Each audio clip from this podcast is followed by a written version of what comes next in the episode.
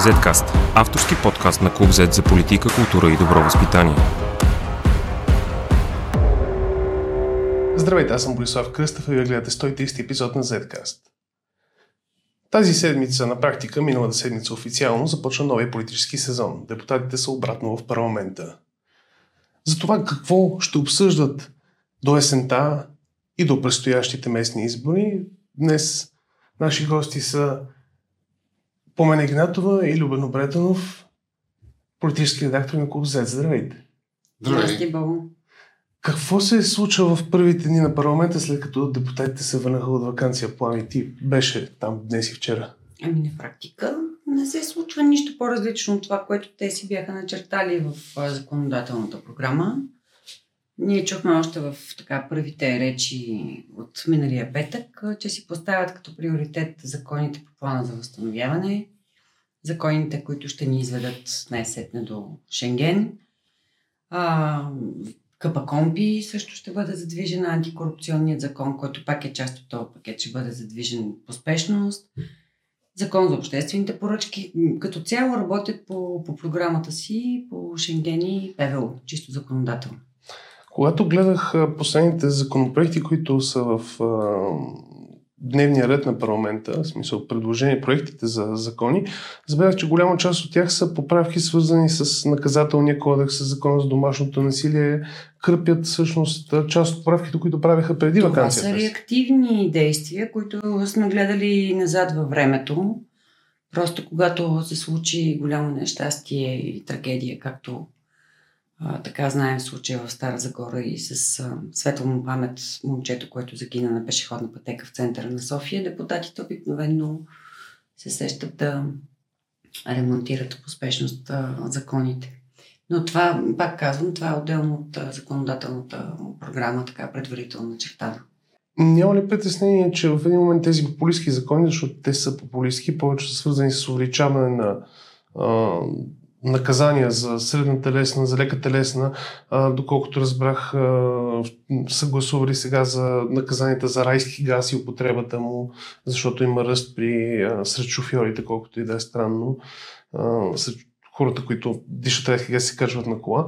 Няма ли в един момент те да дръпнат общественото внимание и времето на депутатите от съществените неща, които са в програмата? Ами сега, от една страна, това не са несъществени неща, ако могат да доведат до добър резултат. От друга страна, всеки добър юрист ще ви каже, че не е важно колко е високо наказанието, е важно да е неизбежно. Твърди се, че последните изменения, които предизвикаха доста брожения с това отнемане на автомобила или конфискуване, даже и аз не знам как точно е правилно, вече дават резултат. Така че, може би, трябва да оставим времето да прецени дали е имало някакъв смисъл от тези спешни законодателни изменения или не.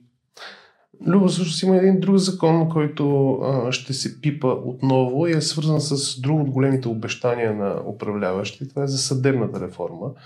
Ние сме гледали този филм много пъти, така да се каже, опита да се редактира. Ти имаш ли позитивни очаквания, че най-после ще видим една съдебна реформа, защото тя е свързана пряко с това, което Плами каза, не да се увеличат наказанията, а те да бъдат налагани? Ами според мен те нямат избор. Трябва да направят някаква съдебна реформа и тя защо го е добра, защото те за това, поне официално за пред хората, това им беше една от основните идеи, когато направиха това, да го наречем, не много добре изпипано правителство от PR гледна точка. Така че би трябвало да има някакъв резултат. Какво точно ще стане, не знам. Когато от една страна на масата са Бойко Борисов и Делян Пеевски, винаги може да очакваш да подкръсти нещо да те върнат, така че ППДБ да внимават. Христо Иванов особено е опитен в тази работа. Да се надяваме, че ще има някакъв ефект от тази съдебна реформа, която са замислили да направят. Освен това има и външни фактори, които доста сериозно натискат по този въпрос. Според мен това е свързано с войната в Украйна, с това, че България вече има съвсем друга роля, така че геополитическа, тя е много близо тази война и не може да продължи да бъде евразийската кочина без върховенството на закона и пробита от всяки руски влияния чрез корупция държава, която беше допреди там 2-3 години. И мисля, че ще има някакъв резултат. Сега въпросът е какво точно. Мисля, че ще има някакъв положителен напредък по тази тема. Когато говорим и за промените в Конституцията, които се считат за ключови в съдебната реформа, как стои този въпрос? Защото знаем, че те сега влязоха в една по-дълга процедура, защото не успяха да съберат мнозинство за ускорената, така наречена. Ще очакваме нещо тази година или очакваме началото на следващата? Доколкото разбирам, ще има заседание на комисията едната седмица. Поканани са и гости от Венецианската комисия, с която ще консултираме проекта, който вече беше изпратен още преди лятната ваканция от правосъдния министър. Задвижва се процеса, но, както казва Любо, когато Борисов и Певски са от другата страна на маста, винаги трябва да внимаваш. И аз веднага давам пример, без така пряко да са замесени те в случая, за това как един хубав текст всъщност може да бъде подложен на шиканиране. И това е случая с все още неназначената адхок прокурорка, която трябва да разследва Борислав Сарафов, защото с фанфари и след преживян катарзис от страна на ГЕРБ и ДПС бяха приети измененията в НПК и ЗСВ, свързани с механизма за главния прокурор, но е така прокурорската колегия просто отказва да назначи тази прокурорка по разследването, което не знам дали дават си сметка, вероятно още много малко политици го артикулират, може да ни спъне и за Шенген, защото в крайна сметка от нас изисква не механизъм на хартия, а работещ механизъм. Имахме преди години един пример, аз съм го споменал няколко пъти, когато съм обсъждали съдебната реформа. Всъщност видяхме много близък опит да се редактира, да се направи съдебна реформа и тогава се говореше за редакция на Конституцията. Вече станаха, мисля, че почти 10 години, може би по-малко, 8. Да. 9 декември стават 8, когато е бомбирах. Да, когато... Христо Иванов подаде оставката. Беше много подобна формула. Имахме една партия на промяната, въпреки че тогава не се нарича така и беше под малко по-различна форма, която се обедини с ГЕРБ. ДПС пак уж не бяха управляващи, но имаха ключови роли и в парламентарни комисии и на други места. Обещаваше се реформа и в последния момент бе направена една ключова промяна, която я обезмисли. Сега има същия риск, няма какво се лъжим. И ако пак стане така, на Денков и на ПП и ДБ ние останем между другото, не сме отстак, защото в тези случаи просто приключват почти им кариери. Аз това мисля. Те мисля, че го дадоха и като заявка. Между другото, ако се провали конституционната реформа, единия каза, че така напуска Министерския съвет, респективно правителството пада, а Христо Иванов мисля, че даде заявка, че ще даде дори пост си на председател на партията. Но така или иначе, това ще е един много дълъг процес. Аз си мисля, че в него ще бъде въвлечена сега права и академичната общност и така. Няма да се бърза. През това време правителството ще управлява. Какво ще правят депутатите през това време? И тук те връщам на една тема, която знам, че си говорила много тази седмица за нея пред други медии. Какво става с нашата възможност като журналисти да наблюдаваме какво правят депутатите? Защото отново сме в партийния дом. Каза се, че трябва да ремонтират другата сграда, може би 3 години. И че въпреки обещанията не е толкова лесен достъпа на журналистите до депутатите. Сега първо да направим оговорката, че самата архитектура на сградата трудно позволява някакво по-различно разпределение. Част от обещанията, които ни бяха дадени, когато група журналисти бяхме на място още преди старта на новата сесия, да видим, не се изпълниха. Днес някои неща, които бяха пречка на 1 септември, бяха отстранени, като тези червени въженца прословути отпред пред залата. Беше монтиран на един екран, за да следим какво се случва вътре в залата. Но за нас, пишещите журналисти, най-съществен остава въпроса с затворените кулуари, така наречени условно казано кулуари, защото това са 2 коридора, където можеш по всяко едно време да срещнеш човек, депутата, който ти трябва. И ние тепърва се организираме с колегите от различните медии, защото всеки има някакво специфично изискване като проблем, да речем. За телевизиите е трудно да предават на живо, защото там има слаба Wi-Fi връзка и доста така колеблив интернет. Та ние се събираме сега, за да оформим един пакет от искания, който ще депозираме до главния секретар и до председателя. Това рядко се случва, такова активно съвместна работа между различните журналисти в парламента, които да са съгласни, че нещо не е наред, наистина. Ами, то за всеки нещо не е наред, пак казвам, за всеки според спецификата на неговата работа, и тъй като ние вече, както се казва, това сме го играли веднъж. Да, не само веднъж. Не говоря за събирането на подписка в конкретния случай през 2020, когато пак бяхме в партийния дом. Този път колегите доста така бързо се ориентирахме и още от ден първи знаехме какво не е наред и че трябва да предприемем някакви действия. Първото подобно ограничение на журналистите, което аз помня, беше по времето на тройното коалиция. Тогава шеф на парламента беше Георги Пирински и се опитаха да го направят в малката сграда. Единият колар изобщо да няма там право, журналистите бяха сложили едни червени въженца. Признавам, че демонстративно ги прескачахме и така не обръщахме внимание. Въобще това е... Но аз мисля, че тук има нещо, да не кажа по-важно, също много важно. Работа на журналистите си е работа на журналистите. Те според мен ще свършат всякак, защото това е да си журналист. Обаче това, че репортерите дишат във врата постоянно на депутатите, е едно от най-големите постижения на българската демокрация, едно от най-големите прозрачности още в България. И те от това се опитват да избягат настоящите депутати и е много смешно и странно, защото, нали, да не говорим, че някак се получи пълен кръг в медиа, в който почнаха протест срещу ГЕРБ, парламентът защитаваше партийния дом. Едно от първите работи, които направиха след първите избори, след като Борисов падна на власт, беше да се върнат в Стара Загора, сега пак върши партийния дом. Някакси чисто символното отстъпление от промяната е много голямо с този ход и се надявам, че знаят какво правите. Ти си прав, Любо, само искам обаче тук да не остане някой с погрешно впечатление. Всички парламентарни групи, с изключение на Има такъв народ, искат това преместване. Да, това го искат и Демократична България и Продължаваме промяната. Точно така. И част от техните доводи, които обаче са неофициални, не са колегите, които дишаме във врата на депутатите в смисъла, в който ти казваш, нали, а са онези колеги, които го правят абсолютно буквално. Да, не знам дали да ги определям като колеги, защото не знам дали работят в медия, нали, регистрирана поне като медия, но, нали, които злоупотребяват с това, че се намират физически в тази сграда. Но тук проблема е проблем на администрацията и на самите политически партии, които протектират част от тези хора.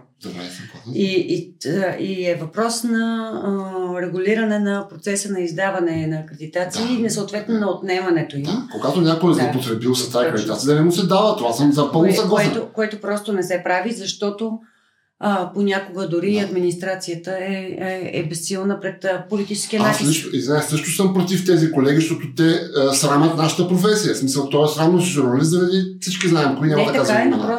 Така че, но това не е аргумент да ограничават всички и да отнемат едно от големите постижения на демокрацията. Да, на едно мнение сме. Въпросът е, че просто в интерес на обективната истина трябва да го кажем, че всички, в това число и Демократична България. Ама аз не съм ги оправдал тях, не знам как се прозвучава. Точно обратно, критикувам ги. Защото те като дойдоха първия път, се върнаха в Старата сграда, сега обратно в нова. Да, разговорът тръгва от това, че да, ГЕРБ е, нали, двигателя на това преместване, но не можем просто да виним само единствено ГЕРБ, защото има председател в момента. Нещо не се разбрал, видях всички, не само ГЕРБ, всички не са забори. Видяхме това и на министерско ниво. Преди ваканцията Сем Василев измисли едни доста странни правила за акредитация в Министерство на финансите, които пак видно знаем, че са насочени към определени кафяви медии, така да ги наречем, но всъщност засегнаха всички, засегнаха и журналисти на свободна практика. Той се излиза, че някаква част от, да кажем, някаква част от политиците искат да ограничат всички журналисти да не им дишат във врата. Друга част от политиците искат да ограничат кафявите медии, да не им досаждат и да не прекаляват, както ние знаем, че го правят. И сме го виждали всички. Mm-hmm. И сме го виждали и зрители, и слушатели от другата страна със сигурност.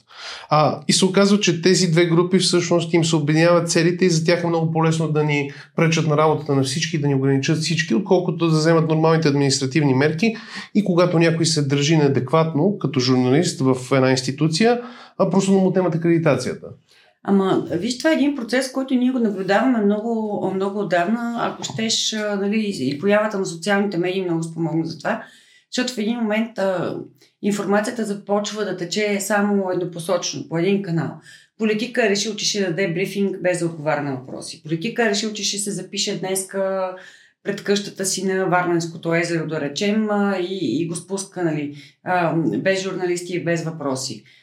И така малко по малко те започнаха да свикват с тая еднопосочна комуникация с тяхната аудитория и да ни изключат от уравнението. Като става дума за кафе и медии, е много важно да споменем, че отвратително лицемерие е да си публично против кафеите медии, а после да им даваш интервюта. И това е най-вече към ГЕРБ и ДПС, като се замисля. Този упрек. Ами аз, доколкото си спомням, по време на последната кампания за местните избори, когато имаше така безпрецедентно обединение на журналисти срещу една такава кафява медия, всички тогава политически важни фигури дадоха заявка, че няма да легитимират повече такива медии. Много бързо им мина. Да. Така че, ако спрат да дават интервюто на кафевите медии, това ще е достатъчно според мен като ограничение. Но те не го правят, защото са им удобни. Защото даже ги предпочитат, защото кафевата медия ще ги питат това, което те искат. Нормалната медия няма да ги пита само това. Пламен, ти спомена местните избори. Сега имаме специфична ситуация, в която парламента си работи и трябва да продължи да си работи, но ние след месец влизаме в предизборна кампания за един друг тип избори. Някои казват, че са понякога и по-важни от парламентарните. Те са задължителни. Не понякога, винаги. Добре, а какво влияние ще има местния вод, предстоящия местен вод и кампанията около него върху Народното събрание и политиците като цяло и Министерски съвет, и обратното, притесняваме ли се за някакви опити на националната власт да влияе и да пипа там, където ни е работа по време на кампанията за предстоящия местен вод? Ами то това притеснение, говорим за изпълнителната власт, да, в случая, да. Това притеснение винаги е съществувало и то не е лишено от основание. Не е случайно, когато се заговори за местни избори, нали, веднага се питаме, а кой е областният управител, дали е наш човек, а кой е сега шефа на местното РПУ и така. Нали, това са такива публични тайни, общо взето. Това е едно на ръка, така че съществува определено винаги такъв риск, още повече, че така, слушайки онзи прословут запис, който изтече, там чуваме Сем Василев да признава на практика пред собствените си хора, че партията няма добри позиции в, така, по места и затова също е важно да видим кои ще са областни управители и съответно полицейските шефове. Но това се прави винаги след нови избори и всички си сменят областните управители и шефовете на МВР. Това е ясно. Да, затова не виждам така този смешен плач, нали, който се надига покрай някакви рукати. Те са в реда на нещата. Просто в момента ги поставяме и в контекста на местните избори и в крайна сметка това го чухме черно на бяло, артикулирано от Сем Василев в случая. Не казвам, че ще има някаква швекерия, измама или нещо такова. Просто отбелязваме защо е важно, кои са тези хора на местниците, така на централната изпълнителна власт, нали, по места. Дали ще се отрази в парламента? Честно казано, не съм убедена, до толкова, доколкото различните битки по места ще бъдат, според мен, с различен интензитет и така ожесточеност. Защото няма какво да се лъжим. Имаше едни градове, като Бургас, да речем, или Стара Загора, чието кметове се считат от местното население за успешни кметови. Те си ги преизбират на първи тур непрекъснато. Независимо коя партия са всъщност. Ами не, те са от ГЕРБ. Да, са ГЕРБ. Не, защото има такива кметове на БСП в някои по-малки места, има на ДПС и така. Да, аз говоря по-скоро сега за големите, за областните градове, защото обикновено там е фокусирано вниманието повече. Но виж, битката за София, например, би могла да създаде някакво по-голямо. Всъщност имаше преди дни една тема, която се повдигна покрай поредната катастрофа и поредното убийство в София. Се повдигна тема от местната власт, че има нужда от някои промени законови, които местната власт години ги иска, свързани с използването на общинските камери. които трябва да дойдат от парламента, за да позволят на полицаите в София да ползват общинските камери, за да засичат нарушители.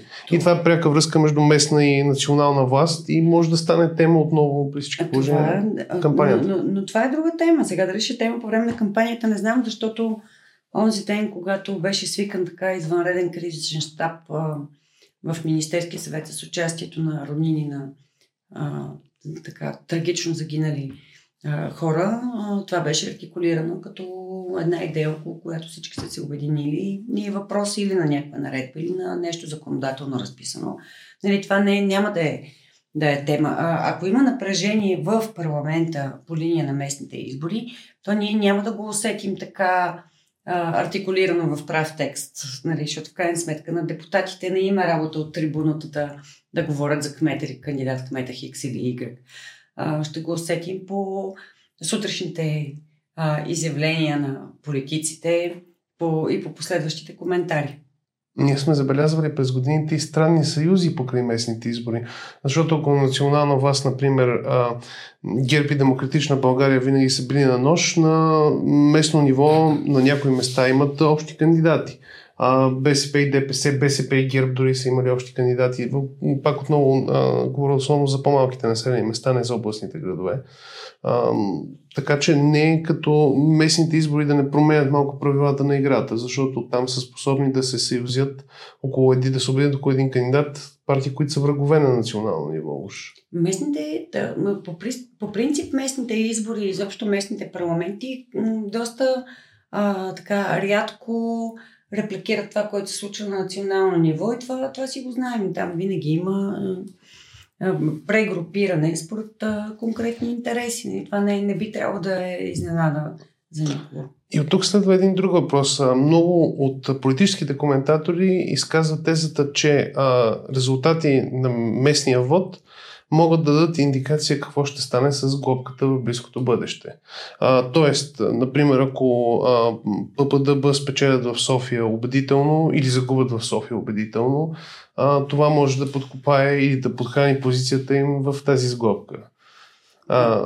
Можем ли, оправдано ли е това очакване? Може ли очакваме, че резултатите от местния вод ще ни дадат някаква индикация как ще се балансират силите в сегашното управляващо мнозинство? Със сигурност, Любо, кажи ти нещо да е, но въпросът е, че... Добре, ще кажа само, те прекъсвам, аз не съм политик, аз съм възпитан журналист, не съм от кафява медия. Искам да ходя в Старата Загора на парламента, ако може. Да, очакванията да помни глави от моята анализатори, които съм слушала, са, че ГЕРБ ще направи заявка за нещо повече. В това число и евентуално за смяна на министри, когато дойде нейния ход за ротация, защото ще има основание да каже, ето, нали, на куц крак пак бих общо сето. Да. Първоначалният план беше да има ротация само, беше да има ротация само на министър-председателя, за министри не се говореше. Тоест сега... Никога не е уточнявано това, само искам да отбележа, че не е много важно. Казах, че не се говореше. Да. По принцип на винаги... Когато беше нормален политически календар, той сега не е, защото нали, имаше много извънредни избори, но когато беше нормален, местните избори се падаха горе-долу по средата на мандата и наистина бяха индикация какво става след това. По принцип винаги е било така. Според мен обаче този път няма да бъде така. Каквото е в случай на тези избори, големи промени няма да има по простата причина. Много рано в мандата става. Не. Това правителство беше създадено поради външни причини. Със сериозен натиск отвън от посолството, аз влагам в това добро, някаква долана кост. Според мен натискът от посолството е много добър за България, защото той помага на българския натиск да стане нормална държава, който, за съжаление, е слабичък. Само вътре някакси не се получава. След натиск от посолството нека пълека може да стане. Та, според мен, докато върви войната в Украйна, изобщо това мнозинство ще бъде напълно стабилно, независимо какво стане на местните избори. А според мен, дори след войната в Украйна, подобно мнозинство ще има повече шансове за успех, защото няма какво да се лъжим, тази война ще свърши с някакво примирие, което ще изгради нова студена такова желязна завеса. И ние сме вече много близо до тази желязна завеса и не може тук така да ни оставят, нали, под руско влияние, каквото беше преди. А въпреки всичко трябва да отчетем един факт. Колкото и да е русофилски българския народ, последните 5 парламентарни избора в 2 години, партиите, за които гласуват хора убедени евроатлантици, които са примерно гласуват за връжност на Украйна, имаха всеки път 2/3 мнозинство. И това трябва да се отчете и според мен това също има значение. Така и според мен подобно разбирателство винаги ще има. Мисля, че ако Бойко Борисов постигне големи резултати и поиска нещо повече, ще бъде смъртефръцано, където трябва и ще спре да го иска. И така. За финал, мислите ли, че има някаква наченка на сработване между партиите в новата некоалиция? Защото ние видяхме предишния политически сезон, политически сезон може да се нарече, предишната парламентарна сесия, те, да кажем, че се дърпаха много едни от други, караха се за дреболини, си говореха, отново имаше такива, сега се поздърпаха пак във ваканцията дори. Виждаме ли някакви начинки, че те могат да се сработват заедно и да работят заедно и това, което според мен е индикация, че наистина могат да изкарат, ако не целият мандат, поне солидна част от него. Ти, ако проследиш историята на тези сдърпвания, тя винаги води до някакви кадрови решения. Това е... Сега евентуално ще имаме нов главен секретар. Евентуално ще искаме да сменим шефа на ДАНС. Има още доста регулатори, които също трябва да бъдат подменени. Но, както казваш ти, очевидно някакъв разговор все пак има, наченки или нещо такова, каза ти преди малко. Uh-huh. И ето ти пример с БНБ, Сметната палата и Здравната каса. Когато се сдърпваха, разменяха позициите, сутрин започнахме с едно изявление, после то биваше коментирано от другите така и накрая се оказа, че и за трите регулатора има квоти. Отговора на този въпрос, според мен, е част от отговора на въпроса, който зададе по-рано за Конституцията. Примерно, ако направят добри промени в Конституцията, значи работят добре. В крайна сметка, остатъците са важни. Нали? Не сме ги пратили там да се обичат, а да вършат работа. Добре, благодаря ви много. И ние благодарим. И до следващия път. Z-Каст. Извън релсите на обичайното говорене.